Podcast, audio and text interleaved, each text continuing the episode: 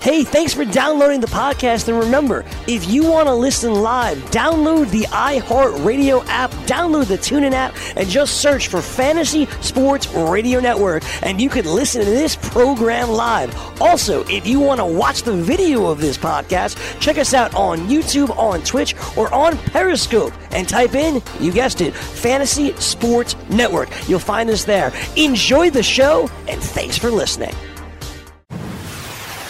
You're listening to the Fantasy Sports Radio Network. It's Scout Fantasy Sports. All right, it's Dr. Roto. Get out the insurance cards. Get out the copay. The office is open, my friends. Adam Ronis, it's Friday, and I got something to tell you. This is some big news here. Yes, it is Friday. Glad that we are here. It's going to be a weird six days for me because there'll be no NBA DFS. So, going to be through withdrawals, going through withdrawals. a little bit, man. I mean, I really, I, I actually play a lot on Yahoo right now, and I really like what they have done. Uh, so uh, I've been shifting most of my play to Yahoo and had a lot of fun doing it. So I mean, look, we all need a break, and it'll give me plenty of time uh, to delve deeper into baseball. I mean, I already have, but now I have those extra two to three hours a day that I can use for my baseball research. So, speaking of baseball, you know that I've been in this league for since 1992. We're uh, at the league that I didn't know if I wanted to quit and stuff like that. So, here's what happened literally in the last 12 hours or less. So, we've had a date for the draft for the last three weeks now, March 23rd. 100% going to be on March 23rd.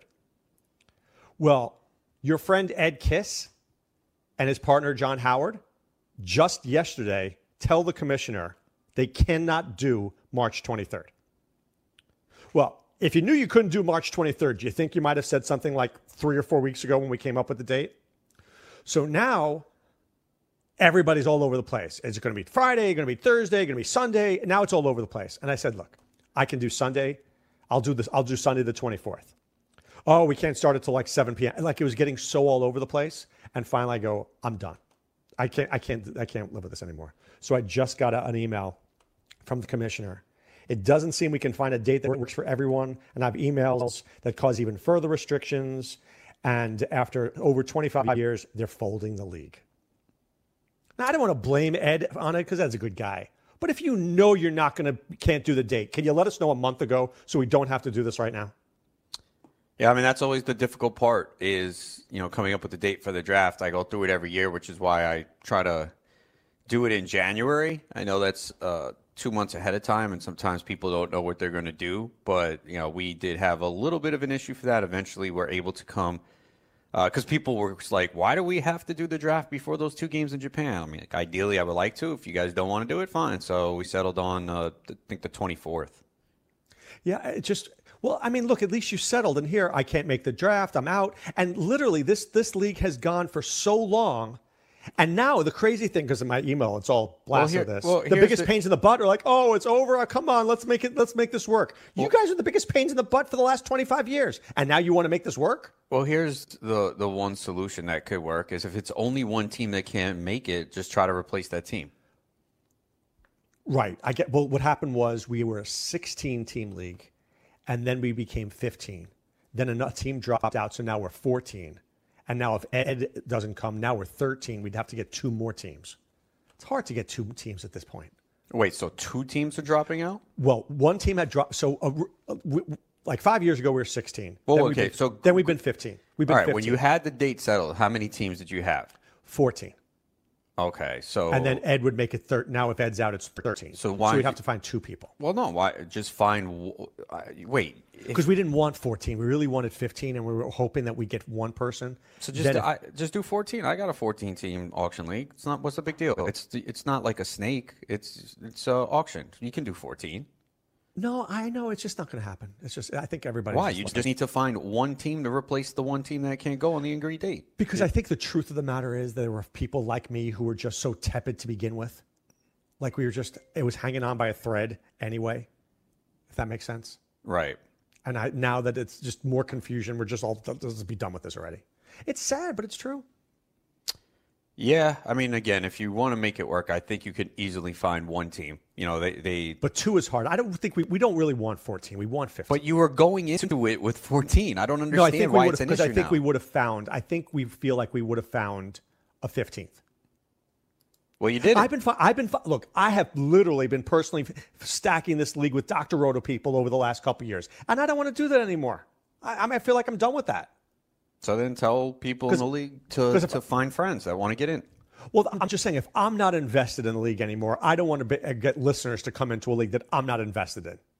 I would never do that to somebody. All right, so the bottom line is you're happy about this. Don't sugarcoat it like you're upset. You didn't want to be in it anyway. Yeah, I'm kind of happy. Yes. so there's no need to I'm, un- complain. I'm unhappy, but I'm happy. Wait, wait. I'm happy it's over, but unhappy with how it worked. okay. I mean, yeah. Does I that make sense? I guess. I mean, look, you could easily find, I think, one person. You know, you just post like on the message board on the Scout Fantasy Sports. People. That's what I'm Twitter. saying. People say, "Oh, Doc, it's Doc's league. Let me come in." And I don't want people to be in a league that if I'm like, I'm not, I'm not all in. Do you know what I'm saying? So you were half out anyway. Yes, this was going to be my last year, and I had a good team, dude. Remember the team I re- read you all those good players I had? Yeah. But you know what I think I'm going to do? I'm going to take that money, and um, I'm probably going to spend it on something else. But if I do, I might do another. I might do a uh, a high stakes baseball league, maybe one. Okay. Right? If maybe, maybe, maybe not. Maybe I'll just like not do that. I, I look. I, I like the keeper league aspect. Uh, I, I've said in mind we have so many trades. There's been like at least one trade a day over the last three weeks because there's one guy in my league who trades incessantly. I think it's way too much, but I will say he did finish first one year. But I, I don't know how the hell he does it. I mean, Doc, when I tell you how, I, if I go back and look at how many trades he made, you're going to be like, "This is insane." I think you're tinkering too much. There is an aspect of fantasy where the Yeah. trading is a lot of fun, but man, when you bad, trade that right. much, You you're like overtrade. You Yeah. overtrade. Yep. And he's trading for all these prospects and draft picks, and a lot of times they really don't pan out. There's a lot of busts. Like I was fortunate last year. I took Juan Soto uh, with the 13th or 14th pick in the draft, and obviously that's paid huge dividends. So there were a lot of players in front of him who have not panned out, and maybe they will, but it's just so much trading. I, I've never seen anything like it. I've been a, one of my old leagues was a big time trading league, but I think when you have dynasty and keepers, so let me just I'll give you a bad example. It's it's you know maybe I'm, I'm off. Let's just say Byron Buxton and Paul DeJong for like Chris Paddack and somebody. Now you would argue that's not a terrible trade in a dynasty league, but I do consider that a terrible trade because I'm trying to win this year right? Does that make any sense? So I find like it's very hard to know what a good keeper league trade is because it gets very murky oh, oh, when when people are trading for like sperm. Well, that's the, that's the thing is you really don't know. You know, everyone thinks they know the answer to the trade at the time, and they always say, "Oh, that's terrible." But Buxton was terrible last year. It doesn't mean he's going to be terrible this year. The guy had 16 homers and 29 steals two years ago. He's still young. He had a lot of injuries, but we still we're not sure what he is.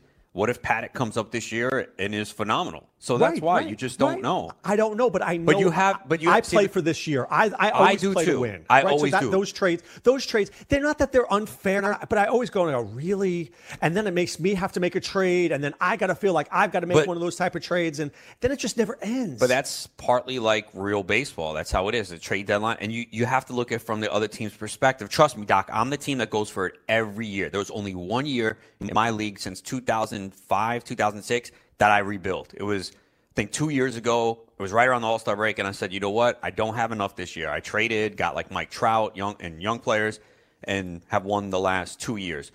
So I'm always going for it. And I always, anyone who knows the advice on the message board, I don't play for two, three years because of a situation that you are discussing today. You never know when the league's going to fold. I don't care what you say. We've been around 20 years. The good guys, you don't know when it's going to fold. I want to win now. And especially if I have the, the team in place. So I, I understand your frustration because I've been on that side. I told you two years ago, I was like, oh, I'm good. I'm going to win. And every team from second to fifth that was chasing me, they all went out and acquired a big bat. And it forced me to give up a cheap Nol- Nolan Arenado Right. to get multiple pieces. Did you Because- win? Yeah. Well, then, it was, then, then it's worth it. Yeah, but you Look, can't look at it like that. It's not the end result. No, it, it is for me. No, it's- like I remember I was in the league and I that's the traded wrong Tim perspective, though. I traded Tim Lincecum, and he was three bucks when he was like Tim Lincecum, right? Not not like the old version, but the new version. And I won. And I can rationalize saying I won two G's, but I traded Lincecum. It's a good deal. If you trade Arenado and you win the league, then I have no problem with that. I've never had a problem with that. Yeah, but it doesn't work like that. You're so you're looking at you see everything is about whether it works for you. That's basically the perspective you're having. You got to look at the whole big picture. No, no, no, no. I'm saying when other teams around me are making deals like that, I'm willing to make that deal myself if I think it puts me in a position to win. Well, and if I win, then I can. Of course, you're not going to make a deal if you don't think you can win. Right, but, then it's I- not but- guaranteed. No, nothing is guaranteed in life except death and taxes, right? No, you But don't the have to pay taxes. Ronis, you're robbing houses and not I'm paying saying taxes. you can go to jail. Well, that's an option, right? not that I endorse that or recommend it. Ronis is mentioning that. Okay. So the, the point is, is that no, if I make that move and I decide to, to go that route, then if it works, then if I then if I make the trade and I win, then I could rationalize it was worth giving up that player. What I don't like is I find in football leagues, I rarely, if ever, say bad deal. But in baseball, I say it often.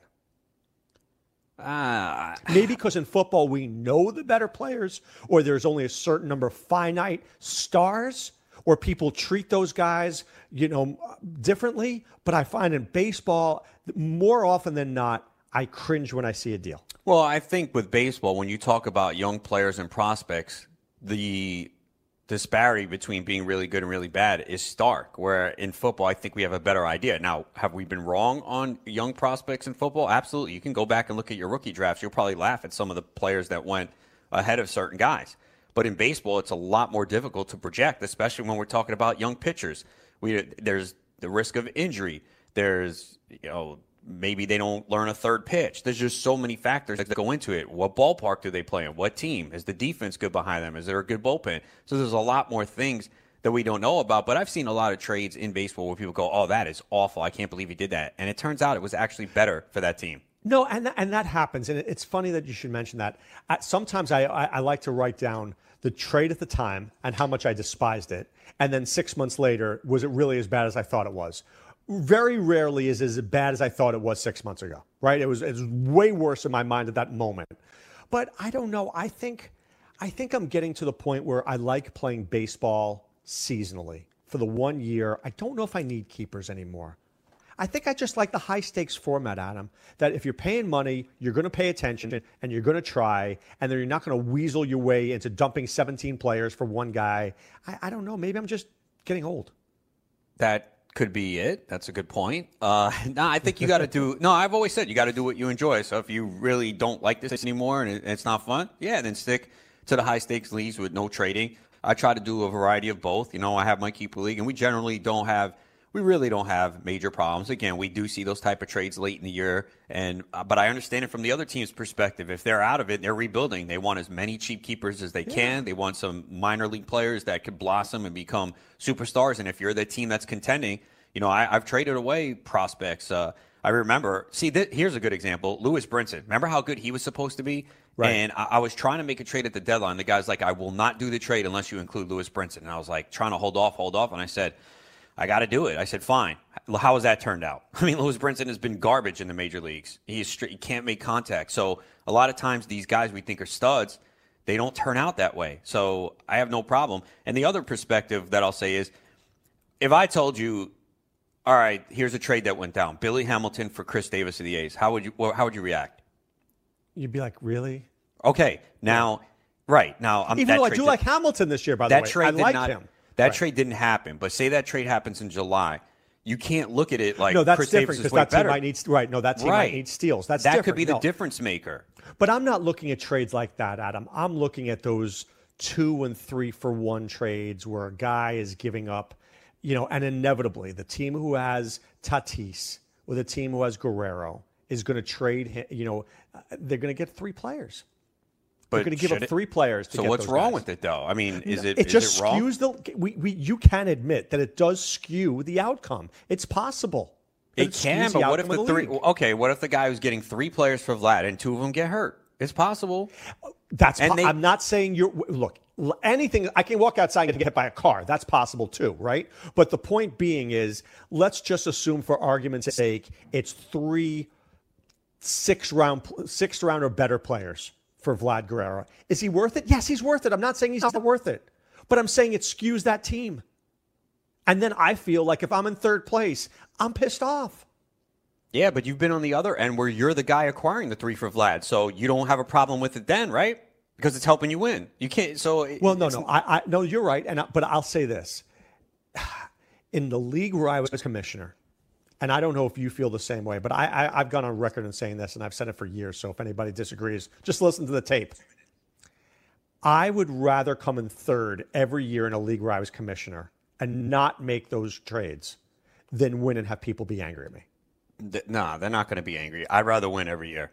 No, I have no. I have people who are crazy, dude. I literally have people who are Well, um, I guess I'm fortunate that we have pretty good people in the league. I mean, they're frustrated that I that I win often, but you know, it's never unfair deals. And a lot of the times that I make deals are in reaction to the other teams chasing me. I've had to do it. I didn't want to. I liked my team. I thought it was good enough, but then I'm like, man, these teams are loaded up. See, for me last year, it was like the teams two through six all made trades. It re- they really all cancel each other out. So I kind of only needed to make one. It worked out. I was like, this is great. So many teams feel they have a shot and they're shooting for the top three in the money. This is phenomenal. That it was like half the league felt like they were rebuilding, and there was about six to seven that all had a shot. There were a couple teams I'm like, they really think they have a shot, and they made trades for that year. I'm like, okay, great. So. Uh, I, look, if you, do, it's clear that you don't like this anymore. You don't like the trade, so it's simple. Well, Just look, I, no, don't do it. FSTA's trades and LABR trades and talent Right, but- trades. I can but get trades as aspect, but right, the keeper like. league aspect of trading. I think I'm just getting frustrated. But but Adam, I have a solution for people. I do, and it's a big solution. And when we come back, I'm going to give people a way that they can play fantasy baseball this year in a way that I truly like, and I think you do too. All right? We're offering leagues at Scout Fantasy Sports. We've been doing it for the last couple years. We will discuss why they're so great when we return right after this.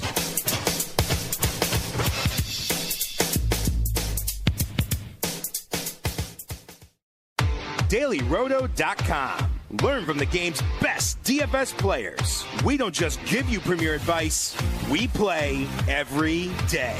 All major sports, all year round, we never stop. Industry leading DFS tools and custom projections. And now, the DailyRoto.com Optimizer. In minutes, build and optimize lineups for cash games and tourneys. Learn from the game's best DFS players. Join DailyRoto.com.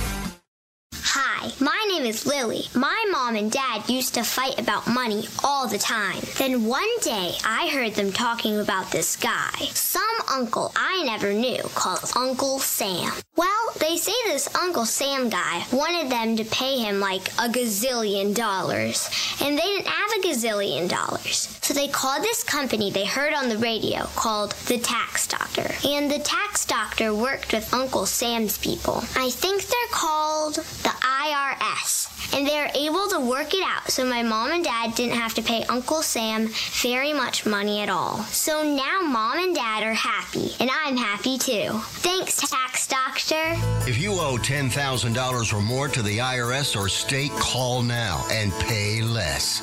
800 215 1727. 800 215 1727. That's 800 215 1727.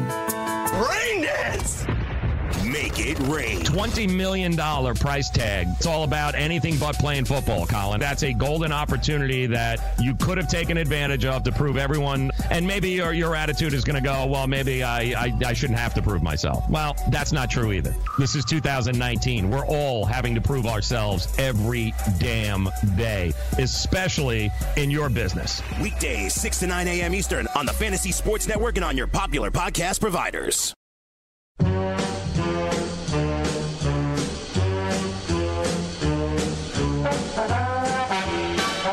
It is Scout Fantasy Sports here on the Fantasy Sports Radio Network. Adam Ronis and Dr. Roto here until 4 p.m. Eastern. So you can catch the show live weekdays 2 to 4 p.m. Eastern. You can always check it out on demand anytime you want. And also, don't forget, check us out at scoutfantasysports.com. Our fantasy baseball draft kit is fire. If you use the promo code BATS50, you get 50% off your first two months. In depth team outlooks from Sean Childs, one of the best high stakes players around.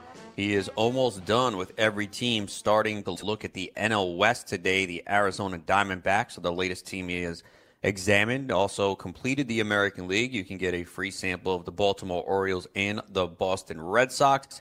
He's completed the National League East and NL Central as well. Dr. Roto's positional rankings are up. Mine will be up shortly.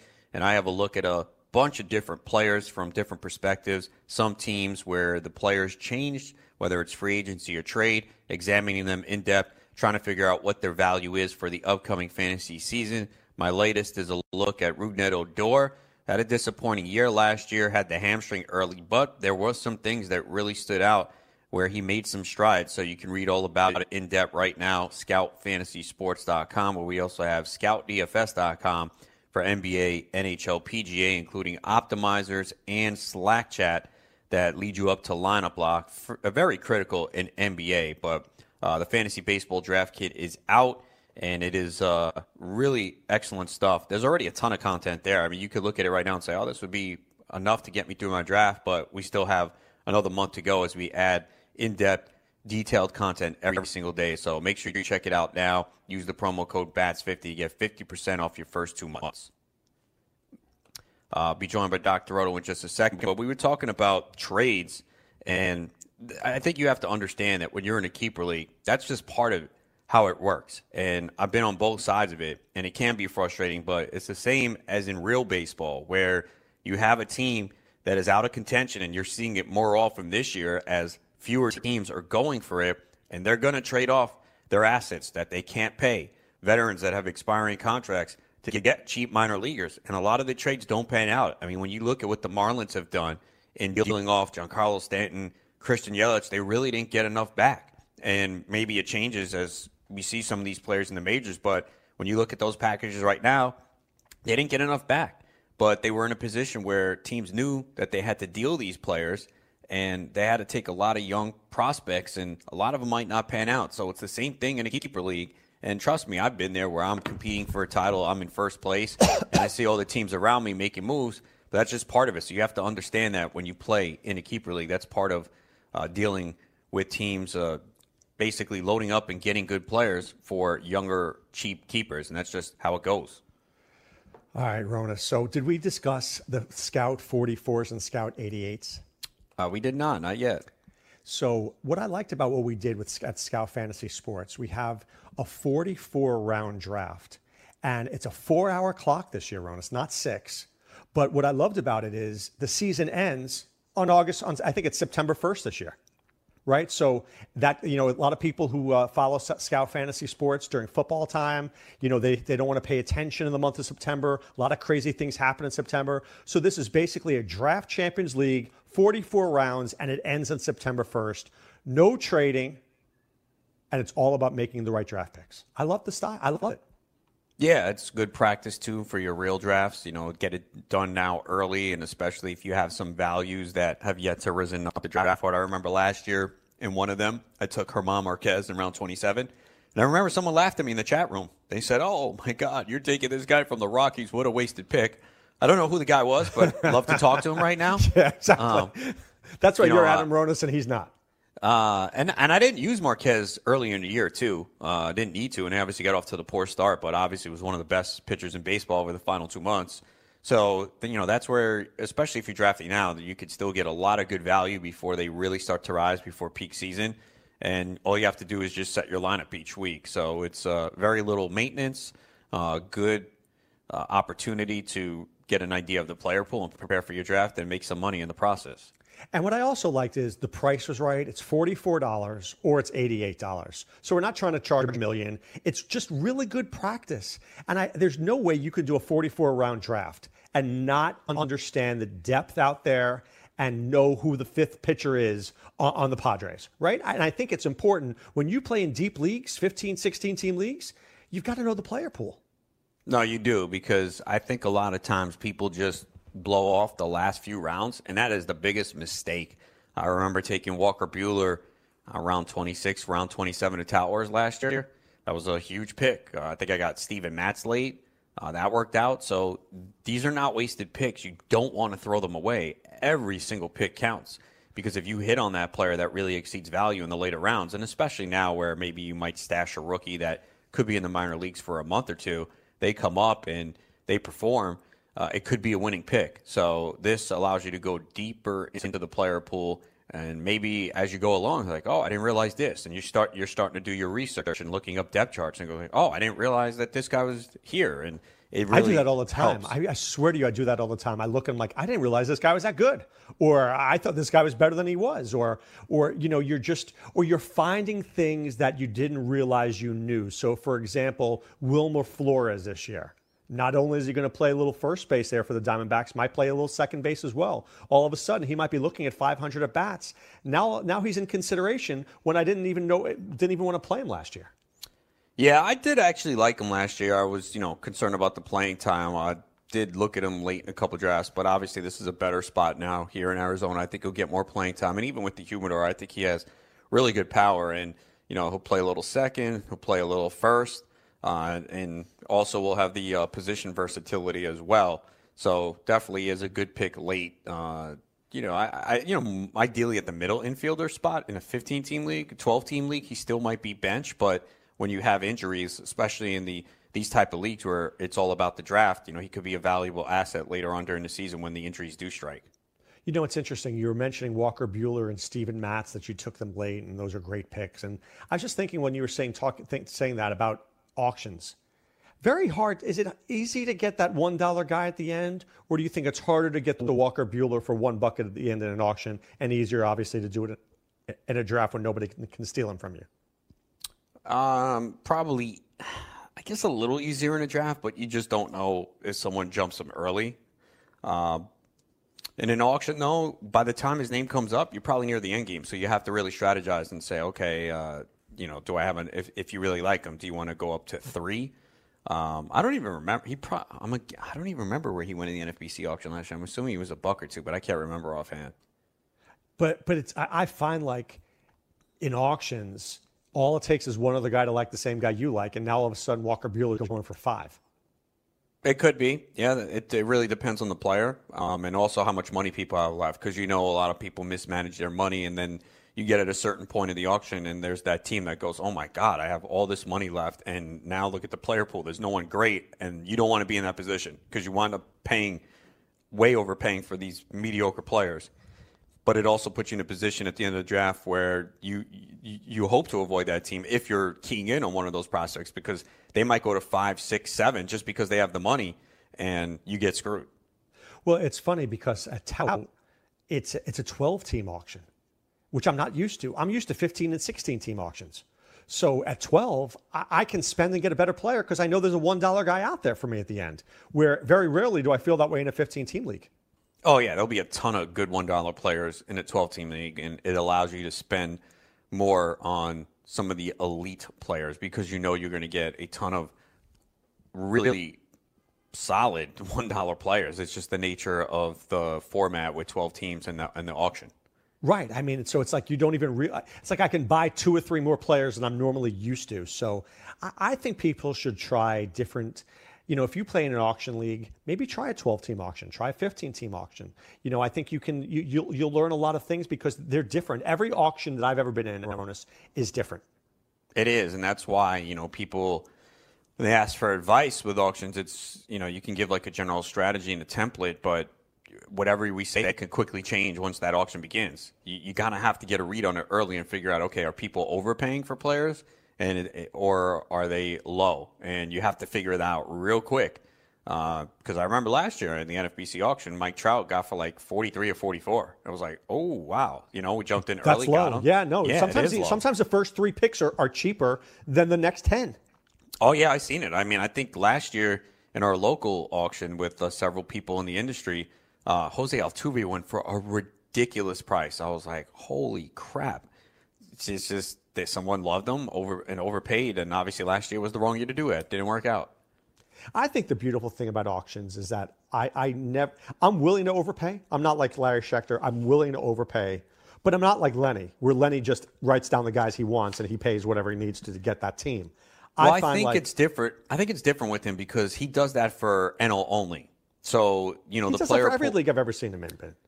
Uh, but I, he's mostly in the auctions that he does in the expert leagues are mono leagues. So I think it's a little bit easier to do it in that format. I think in a mixed, I don't know if he would do it in a mixed league. Maybe he would. I'll ask him next time I talk to him. But I think he would conceptually because that's what he does. And now he may not have one guy, he may have two or three, but I think he's got a, a list of two guys that he's going to come out with one of them. No, he usually has it for the for the mono league. He'll have like okay, an outfielder, twenty five bucks, and he'll have like three names, Right. with similar skill sets. Right. Do you think you could, if I covered the names of players and just put in their stats, do you think you could win that way?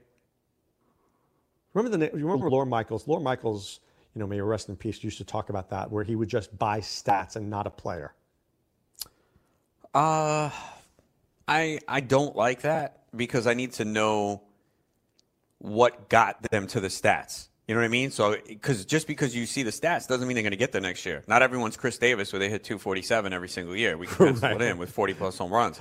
I need to know how do they how did they get to those stats? Like, okay, so if you look at Christian Yelich's stats, you're like, oh yeah, I want that.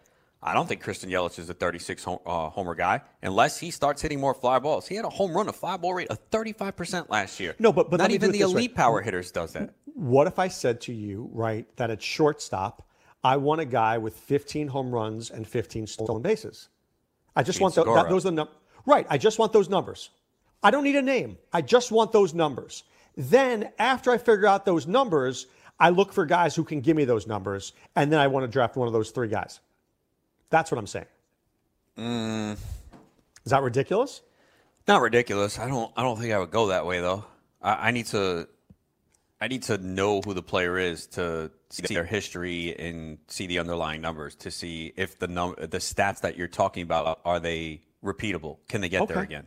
Okay. No, no. I mean, I just thought when, when he when he mentioned that, I was like, that's really interesting. I didn't think about that. But if you do, like, I want two catchers who can get me 10 home runs and 50 RBIs. So if I can get 20 home runs and 100 RBIs for my catchers, did I do all right?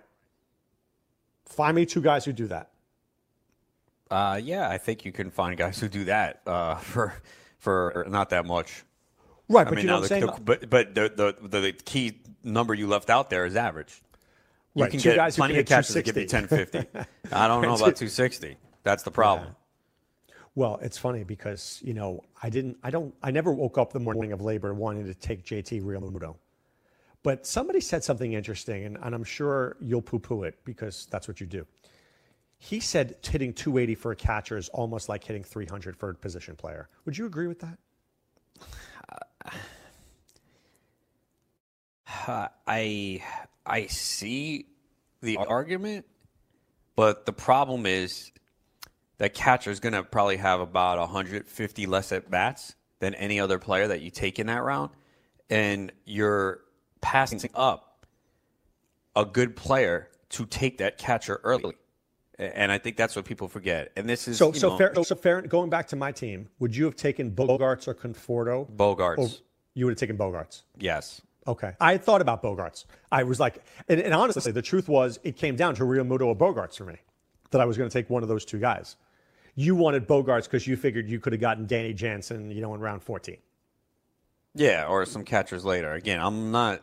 Look, Realmuto could he could crush this year. He's in a really good spot. But what if I But- told you I didn't take Bogaerts because I knew I was going to take DeJong in 11? Uh, I mean, again, I like DeJong, especially if he's going to hit third. Um, Yeah. and you know he had the injury last year, a hand injury. I wrote about him. There's a profile part on ScoutFantasySports.com, but uh, there was there's some positive things that I, I like with him. And a shortstop is extremely deep. Uh, here's You know, the thing. Willie I think Adames people in round 22, by the way. Willie Adames in 22. Yeah, I thought he would go a little bit earlier. Um, there's some holes in his game, but he does have a little pop, little speed. Uh, but here's the thing that I think a lot of people miss, and I people will say, "Well, shortstop's a deep position. I don't need to take one early." Why? I mean, that means that the shortstops up top are really good. So why are you going to pass on it if they give you good numbers? So yeah, you can get a good shortstop later on as your middle infielder, but I don't think that's a reason to to pass on some really good. I'm going to pass on on Trevor Story because the position is deep. Why? If he's going to give me 30 homers, 20 steals, and hit in Coors Field, why would I pass on that? Just be to settle for a, a good shortstop later on. All right, you mentioned shortstops, and I was listening to Jeff Erickson the other day. He chose Trevor Story over Alex Bregman, and he said, "Look, I, I don't, I'm worried about the injury with Bregman. Do you worry about injuries in February? Would you have taken Story over Bregman? Because I don't think I would have." I'm a little concerned with Bregman.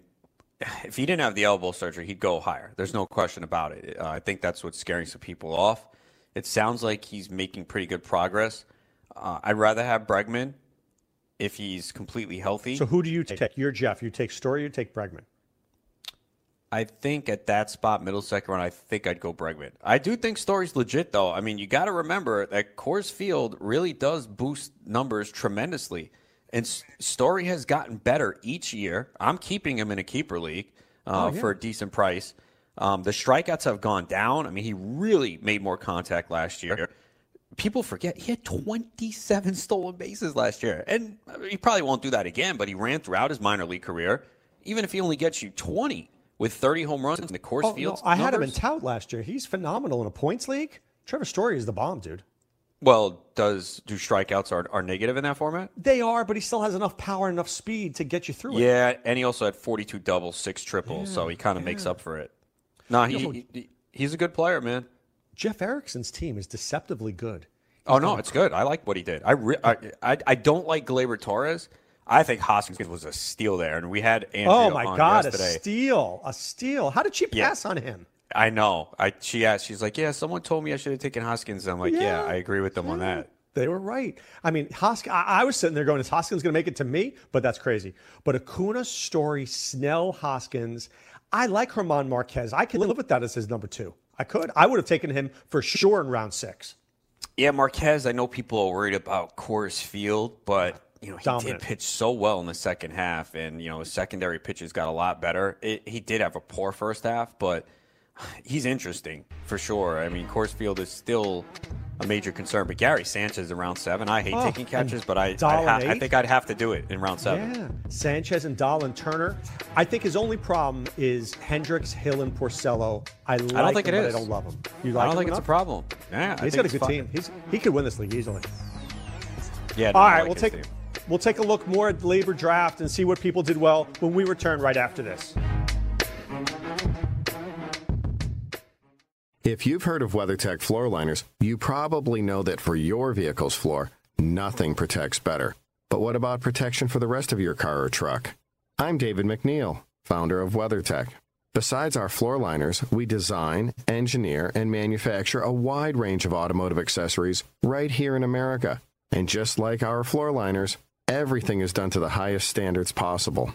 We understand what kind of investment owning a vehicle can be so we do everything possible to help you protect it. We don't take shortcuts, and we never make concessions when it comes to quality. For everything from cargo liners to cleaning and detailing supplies to mud flaps and car covers, the one place you need to go is WeatherTech.com. So if you are familiar with our floor liners, just imagine how well the rest of our products will work for you.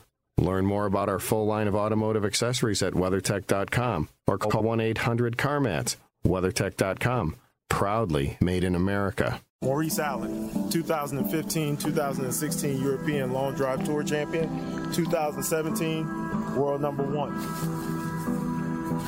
Me personally, I keep my game face on me all the time. Especially coming out of the bunker, leaving the range, or even leaving the course. What's your story? Go to GameFaceGrooming.com for all your athletic facial wipes and body cleansing needs. It's calling the shot. I still don't believe that Colin Kaepernick actually wants to play football anymore. What do most athletes do when their time has come and gone, but they still believe they can play in that professional league?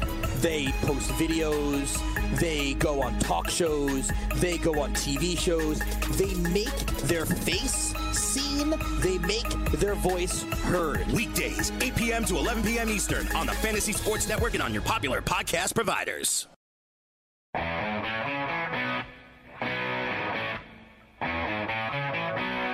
All right, we're back. We're Scout Fantasy Sports. Dr. Roto here with Adam Ronis. And remember, go to scoutfantasysports.com, enter the promo code BATS50, that's at BATS50, and we will give you 50% off your first two months so you can win your fantasy baseball leagues. You get Adam Ronis, you get Dr. Roto, you get Sean Childs. You get Sean T- Childs' team outlooks. He is still writing them, Ronis. I'm, I think he's at least a month away from finishing. Nah, he's almost done. He's got the Arizona Diamondbacks up today, so four more teams in the NL West, and he, he can come out of hibernation. we'll, we'll let him out of that. Scott Scott Atkins will let him out of out of the uh, the castle, and he's right down in the uh, the dungeon now, writing away. Scott gave him a little light and a computer on us. That's all he has down there. I'm sure. I believe it. I hope he gets some food. Can we get him uh, some no, delivery there? No, we want him to be a little angry. We want him to be a little hungry, so he writes even even harder for the people. So, you know, amazing team outlooks there. But it, it's funny, you, Jeff Erickson's team. So we were talking about that before break, and I was looking at Kyle Hendricks, Rich Hill, and Rick Porcello because he has Snell as his one, Marquez as his two. I think I like Marquez better as a three, by the way. Not going to happen, I think, in a 15 team league. Dude, I got Marquez as my four in FSTA. Yeah, but you went pitching heavy, though. Well, I think I made a good idea. Um, Hendricks, Hill, Porcello, my see, I like Maeda, and I even like Reynaldo Lopez in round 20. I think he's his team's pretty darn good. No, it is. Of course, obviously, uh, now you got to see what happens when the season starts with injuries and everything. But I think uh, he came out of this draft looking pretty good. Now, let me ask you this: Does it bother you that his first baseman is Justin Smoak?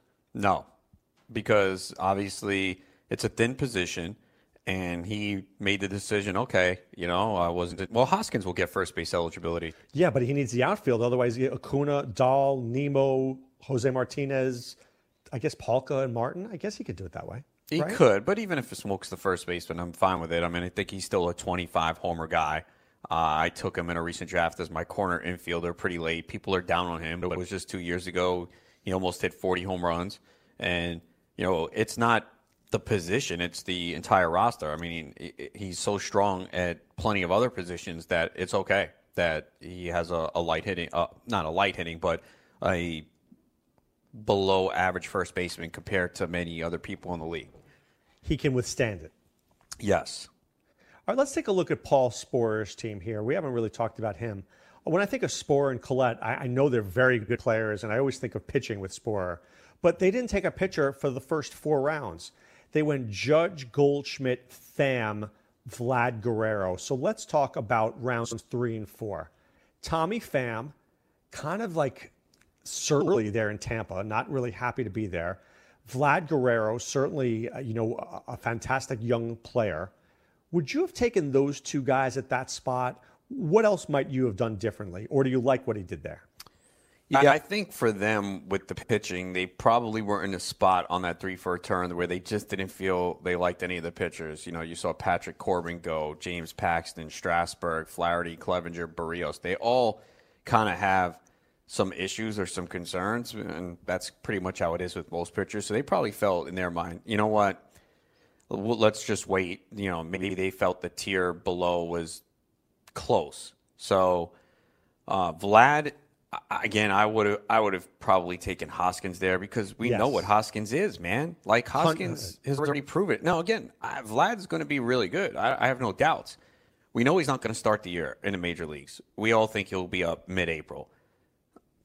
It's possible the Blue Jays keep him down there longer. What are the Blue Jays playing for? No, without question, I'm taking Hoskins there. Without question, I think that was a, a monumental mistake. Now the question is, would you have taken Pham? Would you have gone Hoskins Guerrero? Do you like the Pham pick? Yeah, I, I, I'm fine with Pham. I mean, he's a guy that gives you power and speed. I've taken him in a draft. Um, you know, I had some doubts about him last year, but you know, he showed me that uh, he can still produce. Uh, I think the Rays are, fine. Uh, actually, you know, we talked about them yesterday. I think you know they employ a lot of platoons and they have some good players, so I think they'll be productive. And you know, he's a guy that can give you you know 20, 25 with 15 steals and pretty good counting stats and a, and a good average. So yeah, I'm, I like Pham. What if I had said to you there, Mondesi Hoskins? Like it better or worse? Um, uh, yeah, I'm fine with that too. I mean, look, Mondesi's the guy I haven't taken yet. Round four is a fair price. I mean, the biggest question is the plate discipline. You know, can can he do enough to get on base? We know that the Royals are going to run a ton. Um, I just feel like in every draft, there's probably going to be someone that likes him a lot more. I understand the intrigue. I mean, it's just 75 games last year at 14 homers, 32 steals. But remember, people do this every year. They see a short sample of a player. They did it with Carlos Correa a couple years ago. He came up, oh, he's going to be great. Took him early, and he disappointed. So, you know, other teams now have more uh, video on him. They can see the weaknesses in his game. They can find pitches to exploit. Because when you have a guy that doesn't walk like that, if you're a pitcher, you got to get this guy to chase. You don't want to give him anything uh, that allows him to get on base and utilize his speed. But when he did make contact, it was hard contact. Um, I think he's an intriguing player. He's kind of someone I go back and forth on because I see the intrigue. Uh, I also see that it's not a great lineup as well. And, you know, he does look like a player that can go through extended slumps. But 32 steals in 75 games is just ridiculous. And the Royals are going to let him run. They're going to let everyone in that lineup Oh, run. So Yeah, you'd, sh- you'd be running for 10 steals in that lineup, dude. yeah, I mean, he should. He, he should if he plays the whole year, and I see no reason why he shouldn't. He should get at least thirty steals. That that Oh, should be the easy. floor. Yeah, the floor. I see. I think it's 50, but I'll say this about Sporer and Collette's team. People should ju- don't just look at the first couple of rounds of a draft. When you look at a team out there, I love what they did. I really love this team in the second half of this draft. From Amed Rosario, I like Jordan Hicks who could close. I love me some Ramon Laureano. I like Joe Musgrove. Trevor May might be the closer there in the Twins. Jackie Bradley is a good is a good outfielder. Sonny Gray, I know both you and I like him, Ronis, as, as a comeback. Luke Weaver is in a spot right now where he could be successful. Kyle Tucker certainly could be starting there in Houston. Brandon Woodruff, good good pitcher from Milwaukee. I thought they had a very good second half of the draft where even though they were picking at 15, I think they have a lot of high upside picks there.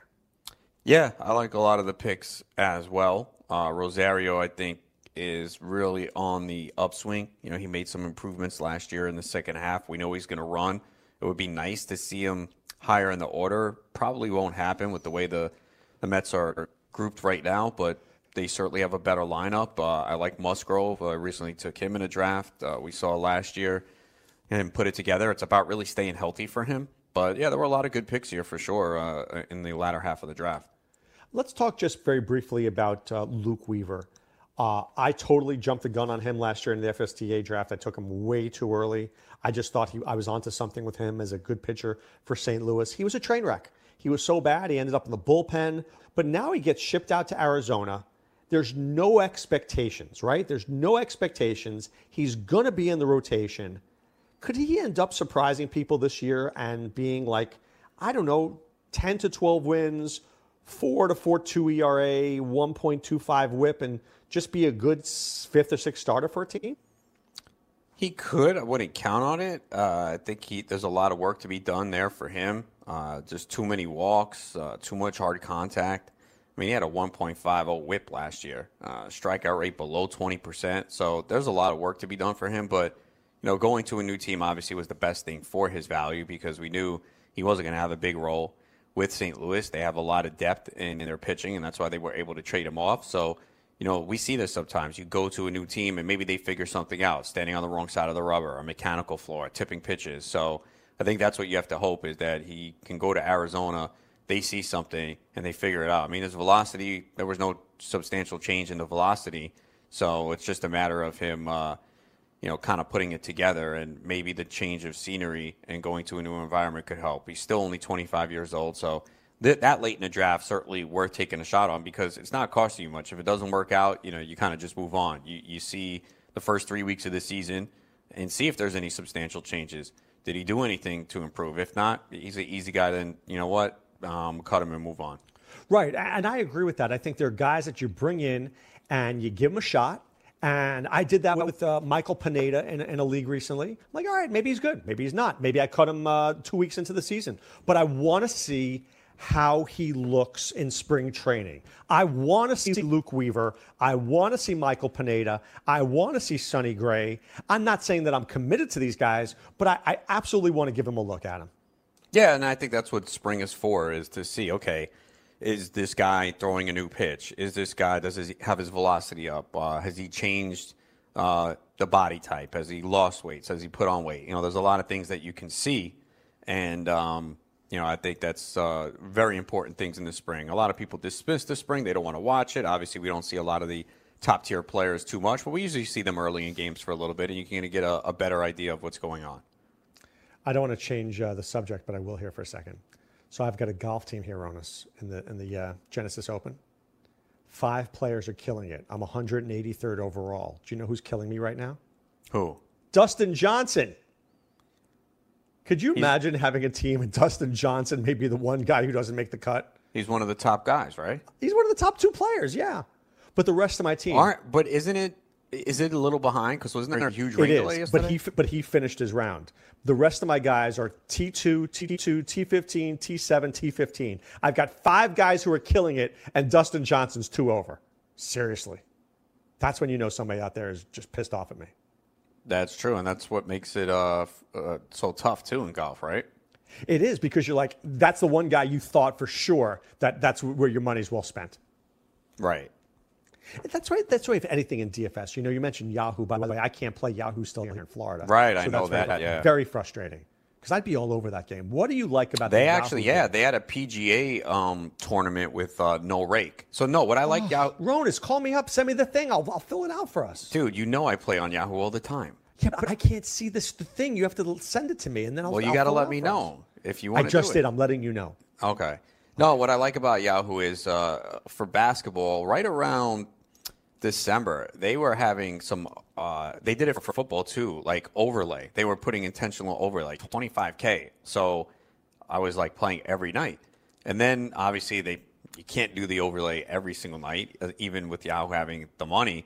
So, so what they have done is they've had one tournament every night, no rake. Uh, it's like ten dollars to get in, and five thousand people, sometimes twenty five hundred. So, like, I feel like you know you have a pretty good shot to to win that if you hit right. And uh, with their salary structure, you really don't need to go with these crazy cheap players. Like the minimum there is ten bucks. So, um, uh, yeah, I've, ha- I've had some success. I, I I haven't been able to finish first yet. I want to take that tournament down. There was one night where I was real close. Now, how much but- how much less are you making if you win a Yahoo tournament versus like a DK or a FanDuel? Oh, I mean, it's obviously not as much money because they don't have much of a player pool. But I think for the for the twenty five for the twenty five hundred, I think first is five k. That's not. I can I can work with that, Ron. Right. Um, but yeah, so but I Because you know me, if it's not enough money, I'm not in.